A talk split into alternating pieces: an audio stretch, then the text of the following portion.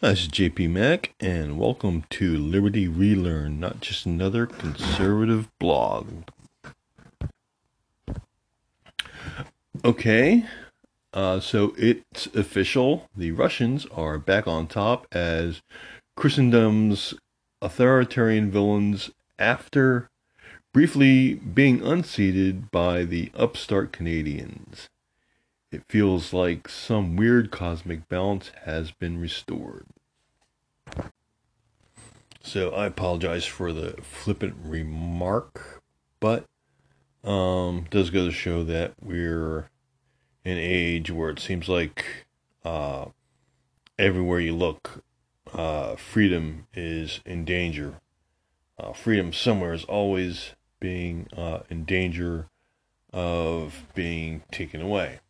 Uh, last week it, it, was in Canada with the actions of the Prime Minister Trudeau. And this week um, comes a little bit more um, stark, in a more stark um, way, with a war uh, in Ukraine where uh, Russia has invaded Ukraine, is attempting to take over that country. And so, of course, that um, will be the topic, the main topic of our podcast today. Um, again, kind of in keeping with the purpose of Liberty Relearned, I don't want to just comment on a moment by moment, um, you know, account of what's going on or what my opinion is of individual actions necessarily, but keep it um, on the level of teaching how this relates to uh, conservatism and libertarianism. And so, looking at this, you know, I see a couple of conservative principles being broken here um, with regards to Ukraine. Um, but first, let's summarize what's going on um, because people uh, listening maybe months or years from now may not know, or maybe you know you've just crawled out from under a rock and don't know what's going on in Europe today. Um, but here is the lowdown, pretty much oversimplified. Uh, the five or ten minute version of what probably should take about two hours to explain. But uh, I'll give it a try.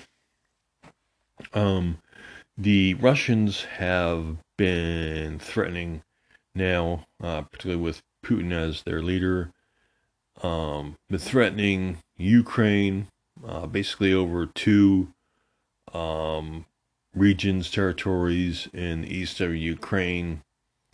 Um, it's there's and he's doing that for two reasons, or at least conventional wisdom says he's doing this for two reasons.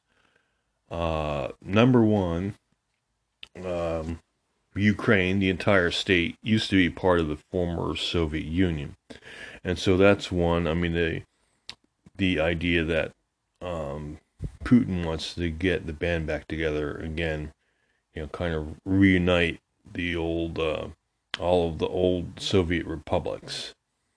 Um, but it's a little bit more than that. Putin believes that he needs a buffer zone between Russia and the West, or Russia and the NATO countries. And so, what that's what he was uh, trying to establish here. That's what the the Soviet Union had when they had the Warsaw Pact countries. Um, talking mainly about Poland, Czechoslovakia uh, at the time. These and uh, uh Austria for a little while until they went neutral. And so they he, had all of these countries in Eastern Europe acting as a buffer between the Soviet Union, the old, the old Soviet Union, and the West. And so that's what Putin wants to do. He wants, he believes he needs to recreate this buffer zone of countries um, that either are neutral or uh, aligned with his country in between those who are uh, the more liberal democratic countries, uh, capitalist countries of the West. So that's what he's trying to do. That's one of his main purposes. Uh, the other is a little bit more old fashioned, uh, a little bit more old fashioned motive called greed. Uh, Russia has basically one major natural resource, um, has has a few, um, kind of over, under, you know, oversimplifying it to say it has one, but for the purposes of discussion here, there's one main one that he's concerned about, at least here, and that is oil, oil and gas production.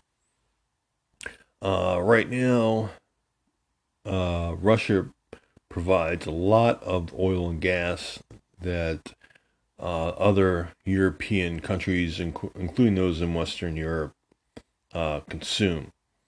And so, what he's trying to do with Ukraine basically is just to uh, give himself an area which he, which his country, Russia, would totally have total control over in eastern Ukraine, and that's you know, he would like to build pipelines there and control the flow of oil to the western, more Western Europe, um, and other parts of the world through Ukraine. And so that's really the strategic reason, or one, one of the chief strategic reasons, is uh, you know people have called Russia just a gas station with an army. And so if you look at it like that, that's kind of what he's doing now. He's trying to control as much uh, of the gas production, gas and oil production, and transportation to the West as possible. And so this kind of violates um, some conservative principles. Uh, violates, or or let me backtrack here. Um, our react, the West's reaction to this, particularly I'm talking about President Biden's here, uh, violates uh, a conservative principle of free trade. In other words, there's a free trade balance that can be struck that had been struck um, only a few years ago under President Trump, where we had uh, energy independence. We didn't rely on any other for oil and gas. Now that has changed under President Biden, and I'm going to talk about that in a minute. And there's, then there's the uh, strategic principle uh, violated of giving up an advantage of your adversaries. And so these two are tied together, I would say. As I mentioned, we had uh, pretty much achieved energy independence as a country in the United States under Trump. And soon after uh, Joe Biden was elected, that was reversed. And now we are um, once again um, dependent uh, on foreign gas and oil. And so that is a problem anything that changes that balance of power in someone else's favor, particularly when it changes the balance of power in Vladimir Putin's favor, that's a problem. And so I'm going to talk about that now. And so there's a short article here in uh, coming from Fox News. Uh, it's by uh, Michael Lee of Fox Business, and it's called uh, Psaki pushes renewable energy to stop dependence on foreign oil instead of increasing U.S. production. The comments come as fears that energy prices could continue to rise amid Russia's invasion of Ukraine. And so I guess there's a little bit to unpack right there in the headline. And so let me kind of go through the headline again. Psaki, um, that's Jen Psaki, the the uh, press secretary for the Biden administration, uh, pushes renewable energy to stop dependence on foreign oil. Okay, so that, you know, even saying that that's a correct statement and that she's right in saying that, well, it's too late for Ukraine for that to be a viable strategy to, um, for Ukraine and other parts of Europe because right now they are currently uh, dependent upon oil for a lot of their energy needs. And and the reason for that kind of is simple is that, you know, even though all over Europe you have windmills and you have um, you know, you have solar panels and that's like the big thing in Europe today and you know all across the West really. The problem is that that you can never, at least with the current technology, you can never make enough uh, wind power and solar power to have reliable energy uh, 24 7.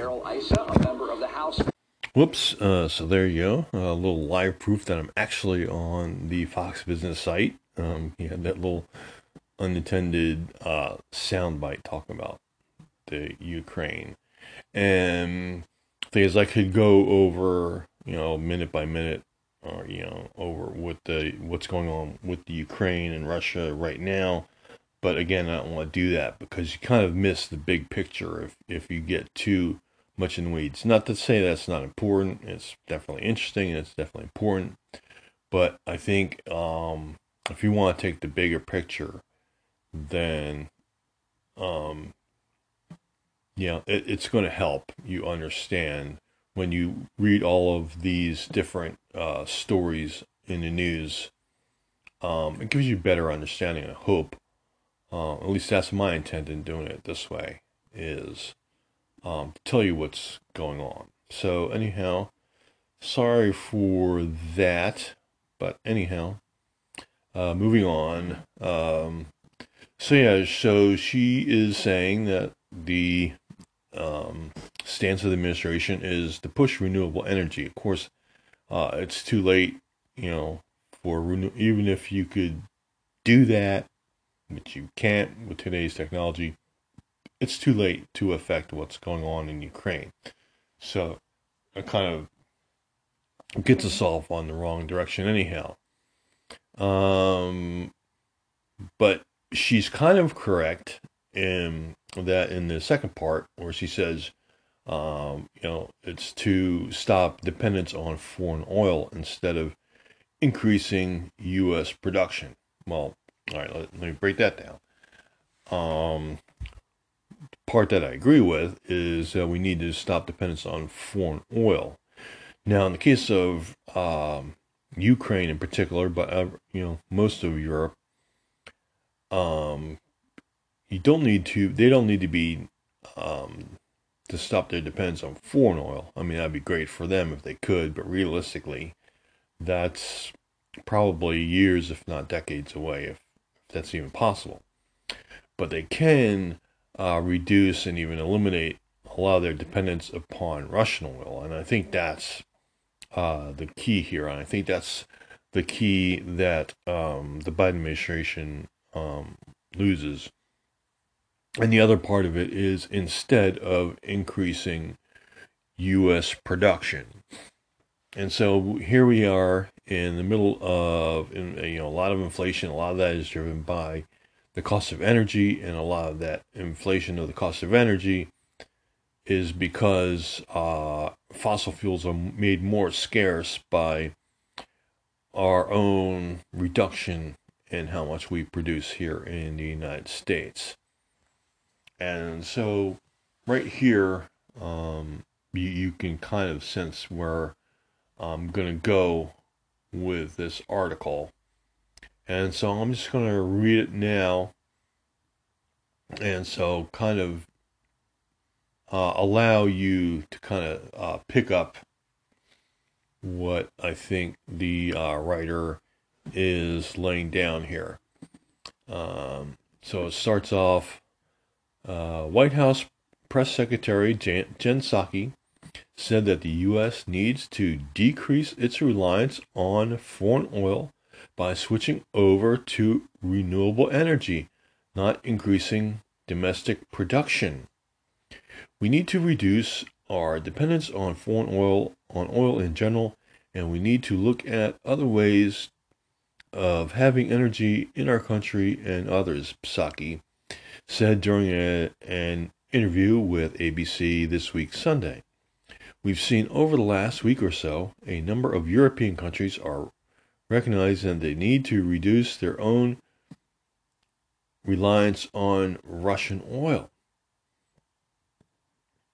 Psaki comments come as fears grow that energy prices could continue to rise amid Russia's ongoing war in Ukraine, with many nations Germany dependent on Russian oil to fuel their countries. That dependence has also limited the international response to Russia's invasion, with sanctions being specifically designed not to target Russian fuel exports amid fears such a move could send energy prices soaring in Europe. The commitments comments also come after Biden administration last week began delaying decisions on new oil and gas leases after a federal judge blocked the administration from using higher climate change cost estimates when regulating polluting industries. The ruling stems from President Biden's decision on his first day in office to restore the climate cost estimate to 51 dollars per ton of carbon dioxide emissions, up from seven dollars it was slashed to during the Trump administration. Biden has come under increasing pressure to walk back resistance to domestic oil production in the wake of Russia's invasion of Ukraine, with Representative August Pfluger's Republican Texas arguing that such a move would help the U.S. regain our dominance on the world stage. And he he says the Permian Basin is the most prolific production area in the entire world. Pfluger said last week, we must unleash and innovate to make sure that production continues to be strong, that we regain our dominance on the world stage and oil and gas we supply, not only for our domestic needs, but also our partners and allies so that they're not dependent on maligned actors like Russia and China. Since 2021, Russia is the United States' top source of imported gasoline and other refined petroleum products. For Forbes recently reported, lithium, one of the main ingredients in rechargeable batteries used in cars, phones, and other products, chiefly originates in China. And so there, so there you go. That puts forth the economic argument against the, the uh, Biden policy uh, restricting our natural gas and oil production and exploration. Um, and so when you hear Biden say uh, he's going to do everything in his power uh, to thwart, um, to help the Ukrainians and uh, hurt the Russians or hurt Putin, no, that's not exactly true as long as he keeps our production lower, artificially lower than it should be or than it could be, then he will be hurting Ukraine and helping Putin. And the reason for that is, as I mentioned before, that Putin derives a lot of his income, uh, both both personally and uh, for his country, with uh, oil imports and exports. I'm sorry, exports. And so he basically what happened was again kind of oversimplifying, but basically what happened is when Biden uh, made those rules, um, basically he reversed uh, Trump's policy on energy that made us energy independent, uh, made us once again energy dependent, and, and one of those sources just happens to be uh, Putin's Russia. So, and that's not just for us, that's for the rest of the world too, because we were selling uh, oil and gas to uh, other countries in Europe so that they didn't have to buy uh, Russian oil.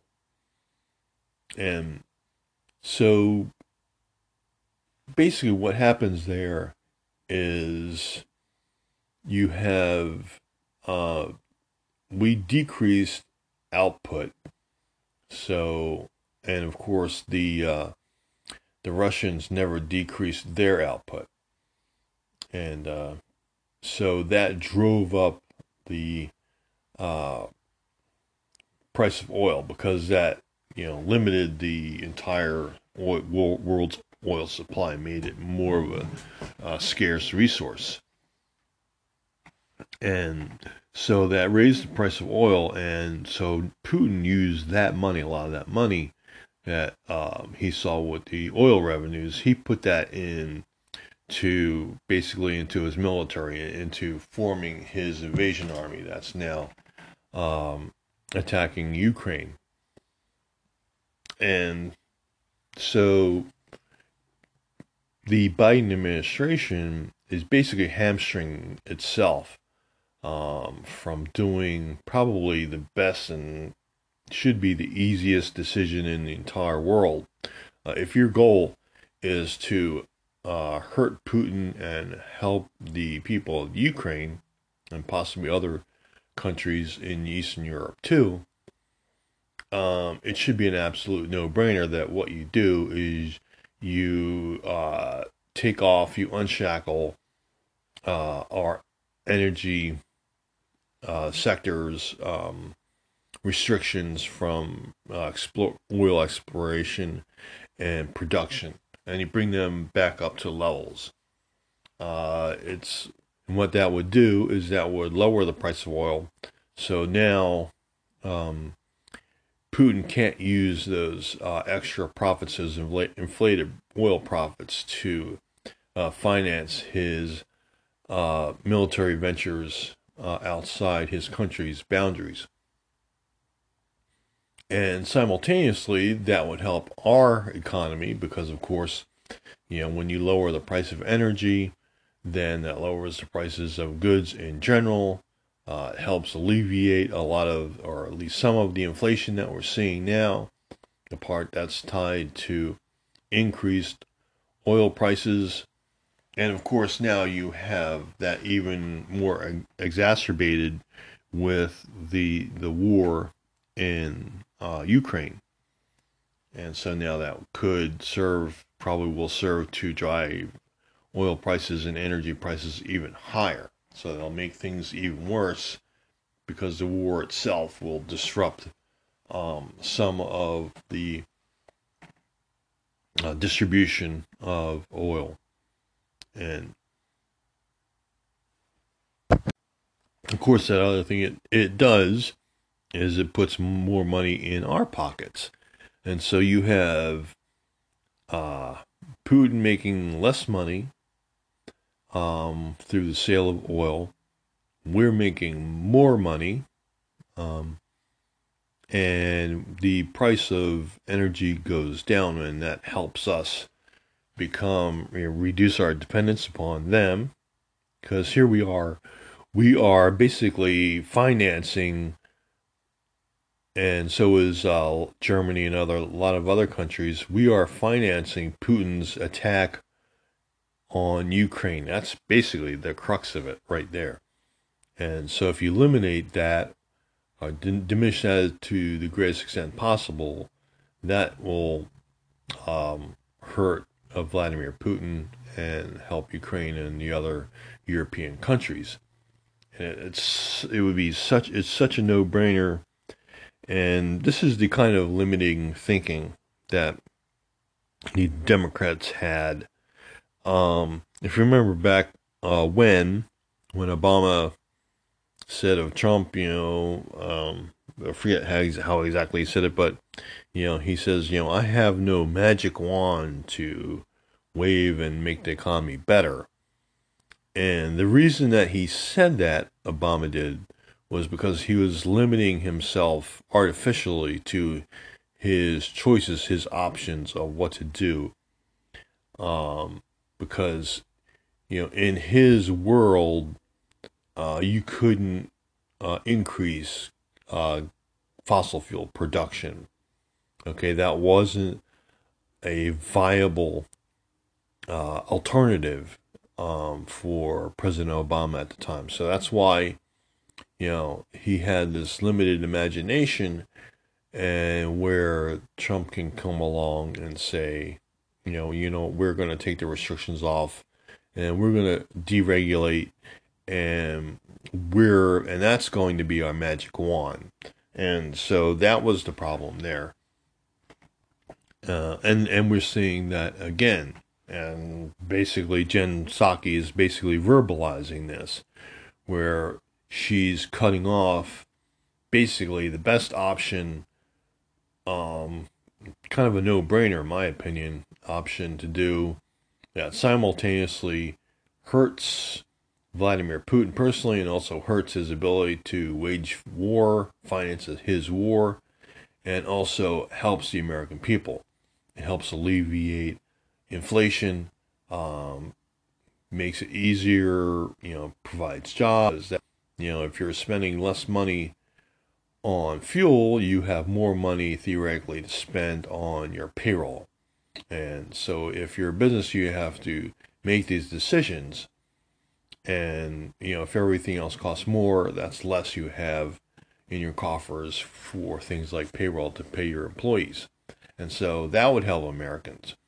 And so it seems like a no brainer, again, that uh, increasing oil production um, would be a good idea. I mean, uh, you know, very seldom do you have uh, fairly easy uh, approach that you can implement that simultaneously helps you and hurts your opponents. But that's exactly what we have now, and that's exactly what the Biden administration won't do according to Jen Psaki. And so her belief is, or at least the administration's belief is, that um, renewable energy is the only way to um, stop dependence on foreign oil. We know it's not true. Uh, another way to reduce the uh, dependence on uh, foreign oil is to increase domestic oil. Um, that's, I mean, I, it's so easy that I think even a fifth grader could understand that proposition. But again, the um, Democrat or leftist worldview cuts them off from such obvious uh, solutions. And that, again, gets at the heart of their problem. Again, even to the extent where she's correct. And yeah, if we had enough, uh, if we had more renewable energy, more wind, more solar, then we could reduce our um, our dependence upon foreign oil, and so could other countries. Um, but what they neglect to say is notice no nowhere in here are they talking about nuclear. Now, nuclear, of course, would provide a lot of um, uh, oil or, or, energy production. If your electricity coming from gas or oil and it's coming from nuclear, well, that same gas and oil now can go into your tank or your your gas or oil heater.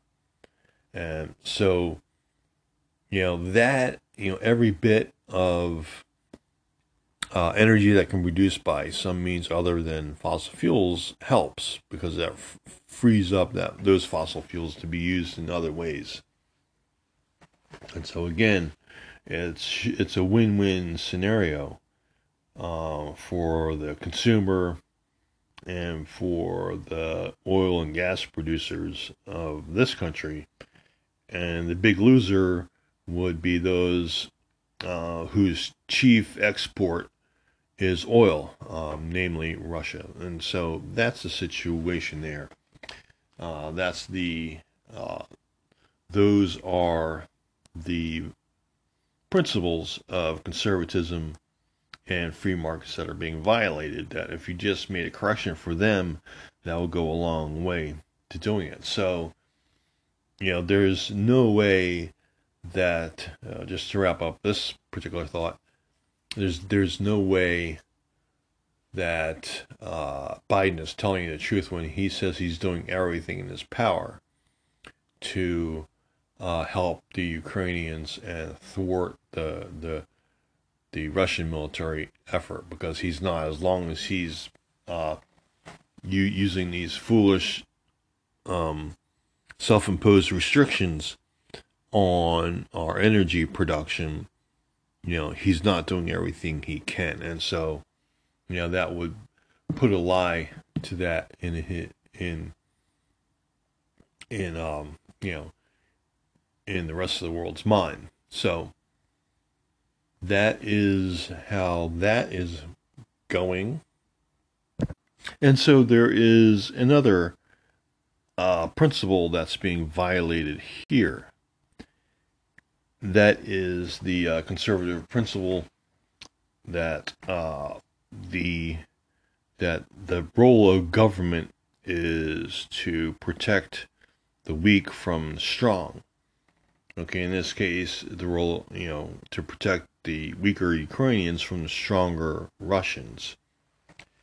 And so, this, uh, if I'm to wax philosophical for a bit here, um, you can think of it this way people talk about democracy.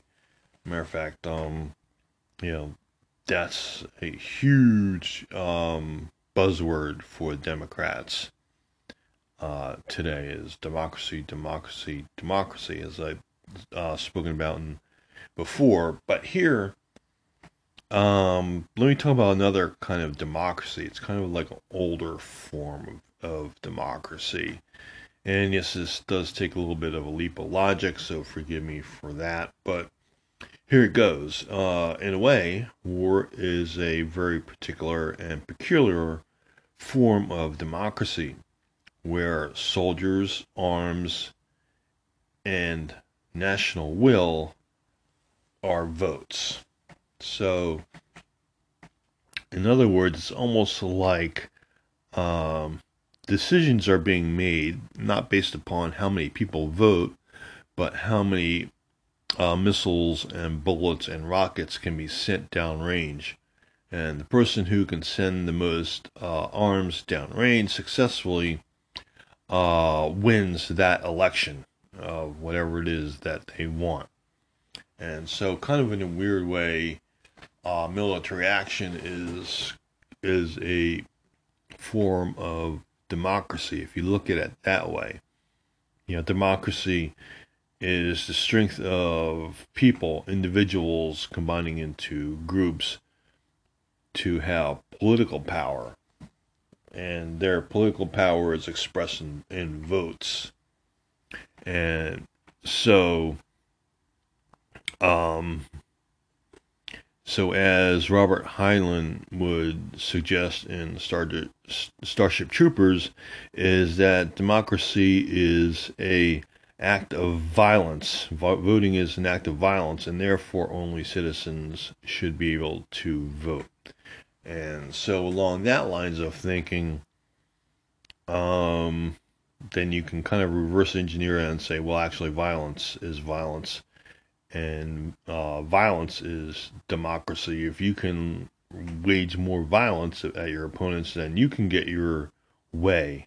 Um, and so that that's how that works. I know it's a little bit of a warped uh, philosophical thing for you to think about, but you know, if you're not going, if the battle is not a democratic one, in other words, it's not uh, the Russian party voting against the Ukrainian party with votes.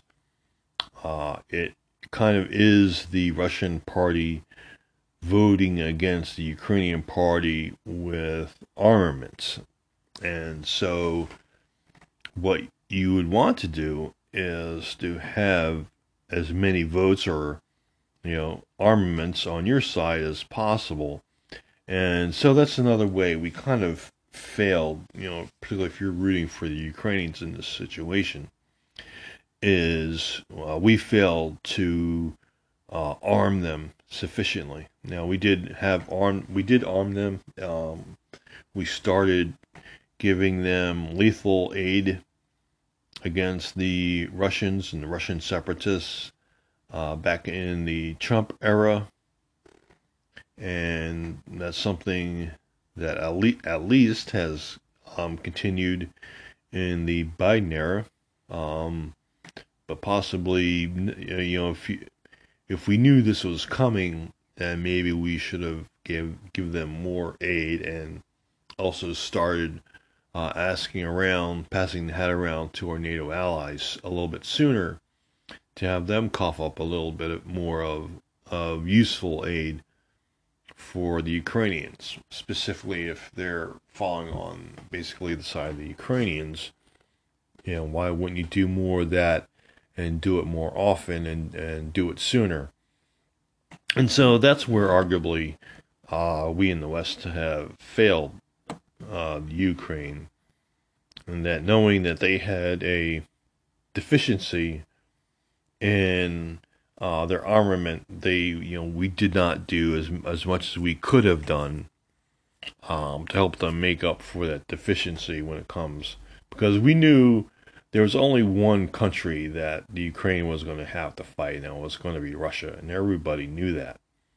Uh, we knew it, Russia knew it, Ukraine knew it, and so you know, it didn't matter if Ukraine had more arms than, say, Luxembourg or um, Zimbabwe. Um, what they needed to do is have at least parity with the Russian state. And so we probably, in retrospect, could have and should have done more.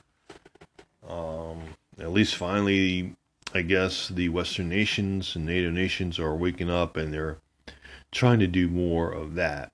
Because really, you know, if if the problem if your problem is war, then your real problem problem is having enough armament and the uh, you know if you can't have more arms than your opponent, then you better have better arms. And so, at least we can do is give them better arms than what the Russians can throw at them. Um, we're kind of doing it now, but maybe too much, too little, too late. We will see. But I mean, if we were interested really in protecting um, Ukraine's sovereignty, you know, I think we could have seen this coming. You know, it's not like the the Russians didn't invade Crimea shortly after the Winter Olympics eight years ago. Okay, and surprise, surprise, the, Winter Olympics come in 2021 and or 2022, and we were supposed to be surprised that the Russians launched another attack and took another chunk out of Ukraine after they showed us exactly their playbook before. And of course, before that, they took a chunk out of Georgia. And so, like it or not, um, political.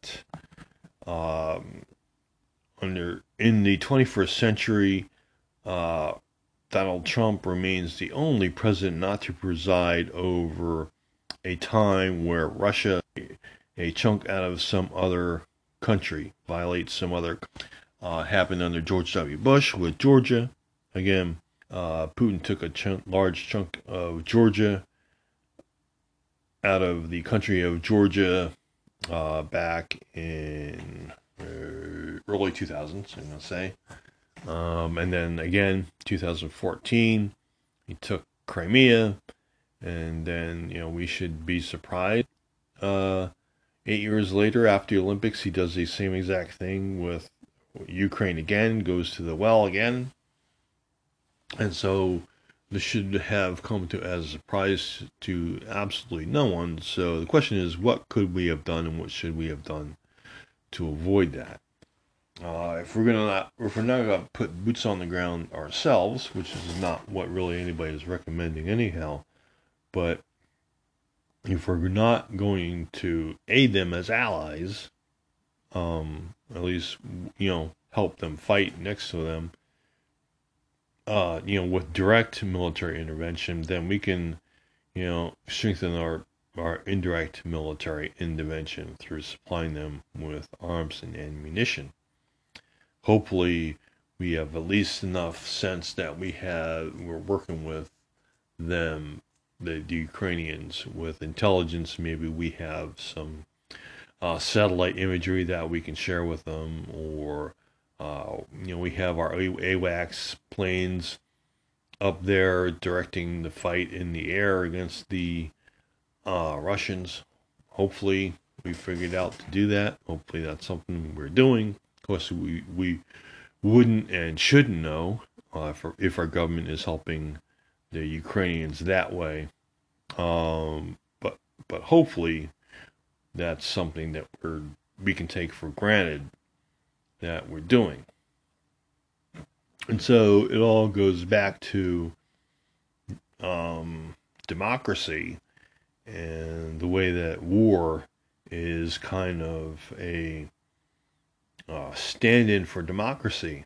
You know, actually, democracy. Actually, it's the other way around. Democracy is actually a stand-in for war, and that's probably why the Greeks created it. Um, was it like three thousand years ago, or whatever it was? That's why the Greeks developed it. Um, as a substitute for um, having wars. And so, but it's kind of, it works both ways. And so if you're not doing a democratic process, then you're almost always left with a military process. And so, you know, kind of something to remember, you know, that the whole point of democracy you know, if we take this to lesson to a greater level beyond what we see in the Ukraine, is that democracy uh, helps prevent wars. It helps settle, um, helps settle decisions and make decisions uh, without people having to die. Um, sometimes that works well. Sometimes it doesn't. Sometimes it, it doesn't work as well as we would like it to, but that's the general idea is that votes replace bullets. Um, but there are times when they don't. And so you have to have enough bullets if if that's the uh, mode of warfare you're choosing is actual warfare. Um, so hope that makes sense to you.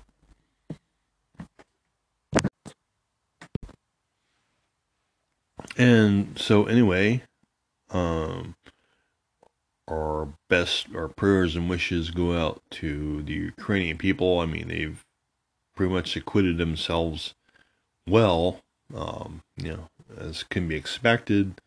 Um, their President Zelensky seems to be up to the challenge. He seems to be ready, basically, to tape up, take up a uh, a rifle himself, uh, if need be, and defend his country in person, which you got to respect that.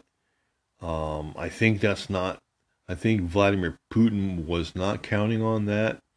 I think he was counting on breaking the spirit of the Ukrainian people, uh, or at least uh, President Zelensky. Uh, so far, it doesn't happen, and that's I think that's a credit to President Zelensky and the Ukrainian people that they've you know even managed to to uh, hold up this long. I mean, we're only as I'm speaking this, we're only like two days into the war. Although really, it should have started you know uh, the second that Russian troops crossed into Ukrainian territory, into the disputed territories in the east. But anyway, um, it really started um, you know the we're marking you know this weekend as like the official start of the of the war even though it actually started long ago and actually it started back in 2014 never really stopped uh, they had some sort of ceasefire arrangement um I think it was in Minsk you know the Minsk Accords or something like that that kind of, sort of, kind of ended the uh, that portion of the Ukraine Russian war, put it on hold, and now it's back. And so, again, you know, at least, you know, the least I can say now um, is that the Ukrainian people, as far as being willing to fight for their country, have acquitted themselves well. And I think uh, Vladimir Putin is kind of surprised to see this. And so at least we can say that for the Ukrainians. Um, obviously, it's such a lopsided affair as far as military, relatively, relative military strength between the Ukrainians and the Russians that it's again, it's kind of surprising, honestly, that they've lasted this long. And so we'll see. Uh, could be that things are very different in Ukraine when I speak to you again. I'm, as a matter of fact, there there probably will be.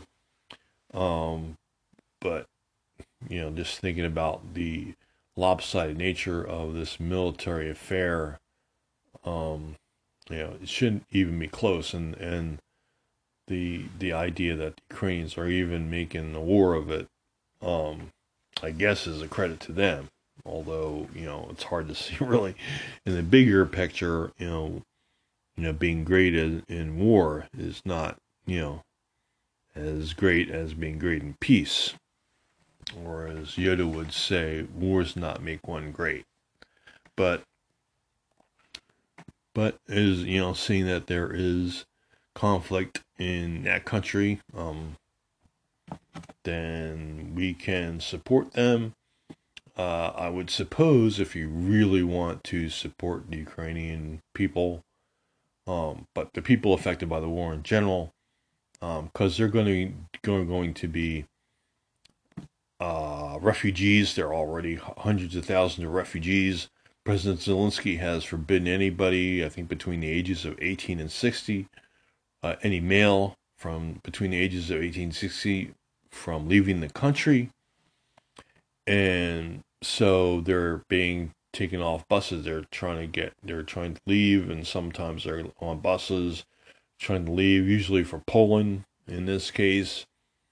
Uh, they're refugees from the war, and you have families, and they're the fathers of the family are being pulled out um, to stick around and fight for their country. Um, and it's not really consider, uh, necessarily a meant to be any kind of criticism or condemnation of those men who are fleeing with their families. I mean, they're trying to protect their family. They they want to be with their family to protect them in this da- dangerous situation. Um, so you know, I'm going to reserve criticism on them. Um, but anyway, anyway, there are refugees, as in any war. Uh, a lot of them are going to Poland. A lot of them are going to uh, Slovakia. And so they're going to need help. Uh, I'm sure the Red Cross is already on the move. Uh, um, they're going to have to set up villages and for them and temporary housing and things like that and food. And so, you know, probably the International Red Cross, if you want to help, um, that's probably your best bet right now.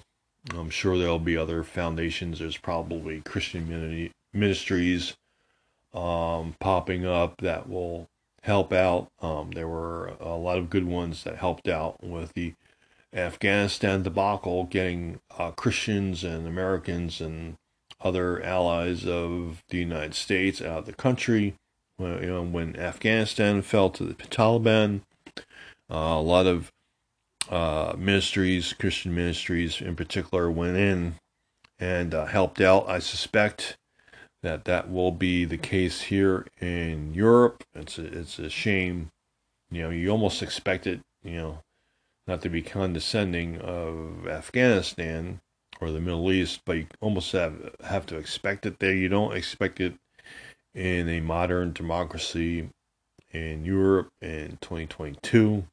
Um, that's just the way things are. but you know that's where we are nonetheless. And so, you know, uh, if you want to help, place would be right now would be the International Red Cross, and then uh, if anything pops up, you know, look on uh, libertyrelearn.com, and I'll try and keep uh, people posted on, you know, anybody wants to help the refugee effort for the Ukrainian people fleeing the the uh, war. Um, but on the other hand, there are a lot of Ukrainians that are choosing to stay. Uh, I think I read somewhere like the government was handed out 18,000 rifles to any basically building up their civilian corps. You have a lot of people signing up for the military in the Ukraine. Um, so that again is good for them. And so they're arming the uh, Ukrainian civilians. Now we'll see that how that works out. That can go e- either way. but um, on the other hand, if you look at what what happened in Iraq, know, you had quite a guerrilla resistance in Iraq, both on our side and on the side of like the the warlords in Iraq. You know, like what you saw in Fallujah. You know, you had basically um, non you know, non, you know, irregulars I guess you'd call them, they're not regular army or regular military in those countries. And so irregular forces or guerrilla forces, um, you know, can really bog down a country's uh, advance in military uh, advance in a country, as we found out in uh, both Afghanistan and Iraq. Um, you know, sometimes your biggest problem can be a 12 year old with an AK 47, you know, that can kill you just as dead as a uh, 30 year uh, veteran of their army. Okay. And so you have that, you have what could be made into uh, like a resistance or a guerrilla force and bogged down and maybe uh, make the conquest of Ukraine too expensive for the uh, Russians. Um, and unfortunately, that's probably their best bet, really. Is, and I think what's going to happen, again, it's kind of dangerous again, their prediction business, but probably what Putin wants. He doesn't really want to be bogged down in the entire country of Ukraine, you know, taking over um, Kiev and, or taking over Lviv. I'm probably mispronouncing those, but um, I think you know what I'm talking about. Um, you know, if you if they take away those uh, and also Odessa, you know, I don't know that uh, Putin wants in particular those parts. He wants enough of the Ukraine where he can make his pipelines and have his gas pipelines under his total control. That's what he really wants.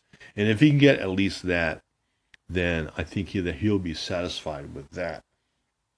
Although there are signs that he may not be satisfied, I think what his calculus is uh, that he will try and take over the entire country if he can. But if he can't, he'll just settle for the two breakaway republics or breakaway states in the east, and he'll call the war. And that's almost the best case scenario that I can see for Ukraine staying as a country. Um, they could kick him out, who knows? But um, we'll see. And of course, there's protests, anti war protests popping up all over Europe and even in Russia. I know I heard recently that 3,000 peace protesters were arrested in Russia. So I guess that says something. If 3,000 were arrested, how you know how many were actually in the streets? And so that's a thing, and that's something we can look to. I don't think um, really Putin's going to be too impressed with uh, protests in Amsterdam. Sorry, you know, or in you know anywhere, you know, in Berlin or you know, nice. It's nice to see those, but I don't think he's impressed I think the only peace protesters he's worried about are the ones in his own country. And uh, so he's going to handle those. And of course, you know, not to be outdone by Justin Trudeau, I think we can expect a lot harsher treatment even than the truckers had at the hands of Trudeau and those who supported the truckers. at the um, you know, who supported the truckers with a trucker protest in Canada.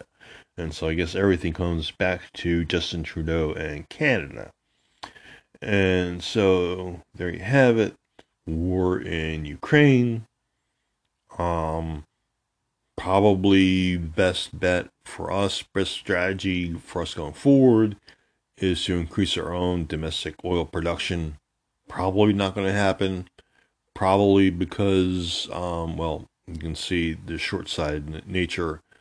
Um, they have other goals other than obviously um, the freedom of Ukrainian. You know, they they want their own to please their own green wing of the Democrat Party, and so uh, if more Ukrainians have to die to to uh, appease the far left of the Democratic Party, then so be it. Uh, we won't uh, produce any more oil or gas, and we won't do probably the best thing that we can to um, defund uh, Putin's war over there. But anyway, and also, um, you know, warfare, you know, uh, democracy voting is a proxy for war. Um, but it also works the other, you know, let's not forget when there's no democracy, you know, we're left with, unfortunately, with war in many cases. And so that's what we have now. And so if you want to win this election, you know, aka war, you know, you have to have more votes. And if you want to have more votes, well, then, you know, they're going to have to come from outside the country. And so I guess you get my mixed metaphor there, hopefully. So, and also, again, it's going to um, turn into a refugee situation very soon, and we're going to, to deal with that. So, uh, my suggestion is donate to the International Red Cross, uh, maybe even volunteer uh, if you're in the Red Cross or you want to do that. You know, maybe you can volunteer and I'm sure there will be other probably Christian organizations in particular that will come to help out and aid the Ukrainian refugees. So hopefully that's something that will I'm sure will become a thing in the next few days, if not weeks. And so stay tuned for that. Look for libertyrelearn.com. That's probably where you'll find that. Also, Liberty Relearned on Facebook and uh, LR podcast on GETTR, and me, JP Mac, on uh, Parler. And so, uh, if anything good comes up, any good information around the charities that will inevitably pop up to aid the Ukrainians, um, I'll try and get that out, that information out on uh, the various um, social media outlets on that. But yeah, that's something that's the next thing we are going to have to worry about is the humanitarian crisis that's going to happen. So thank you for listening and stay healthy, happy, and free.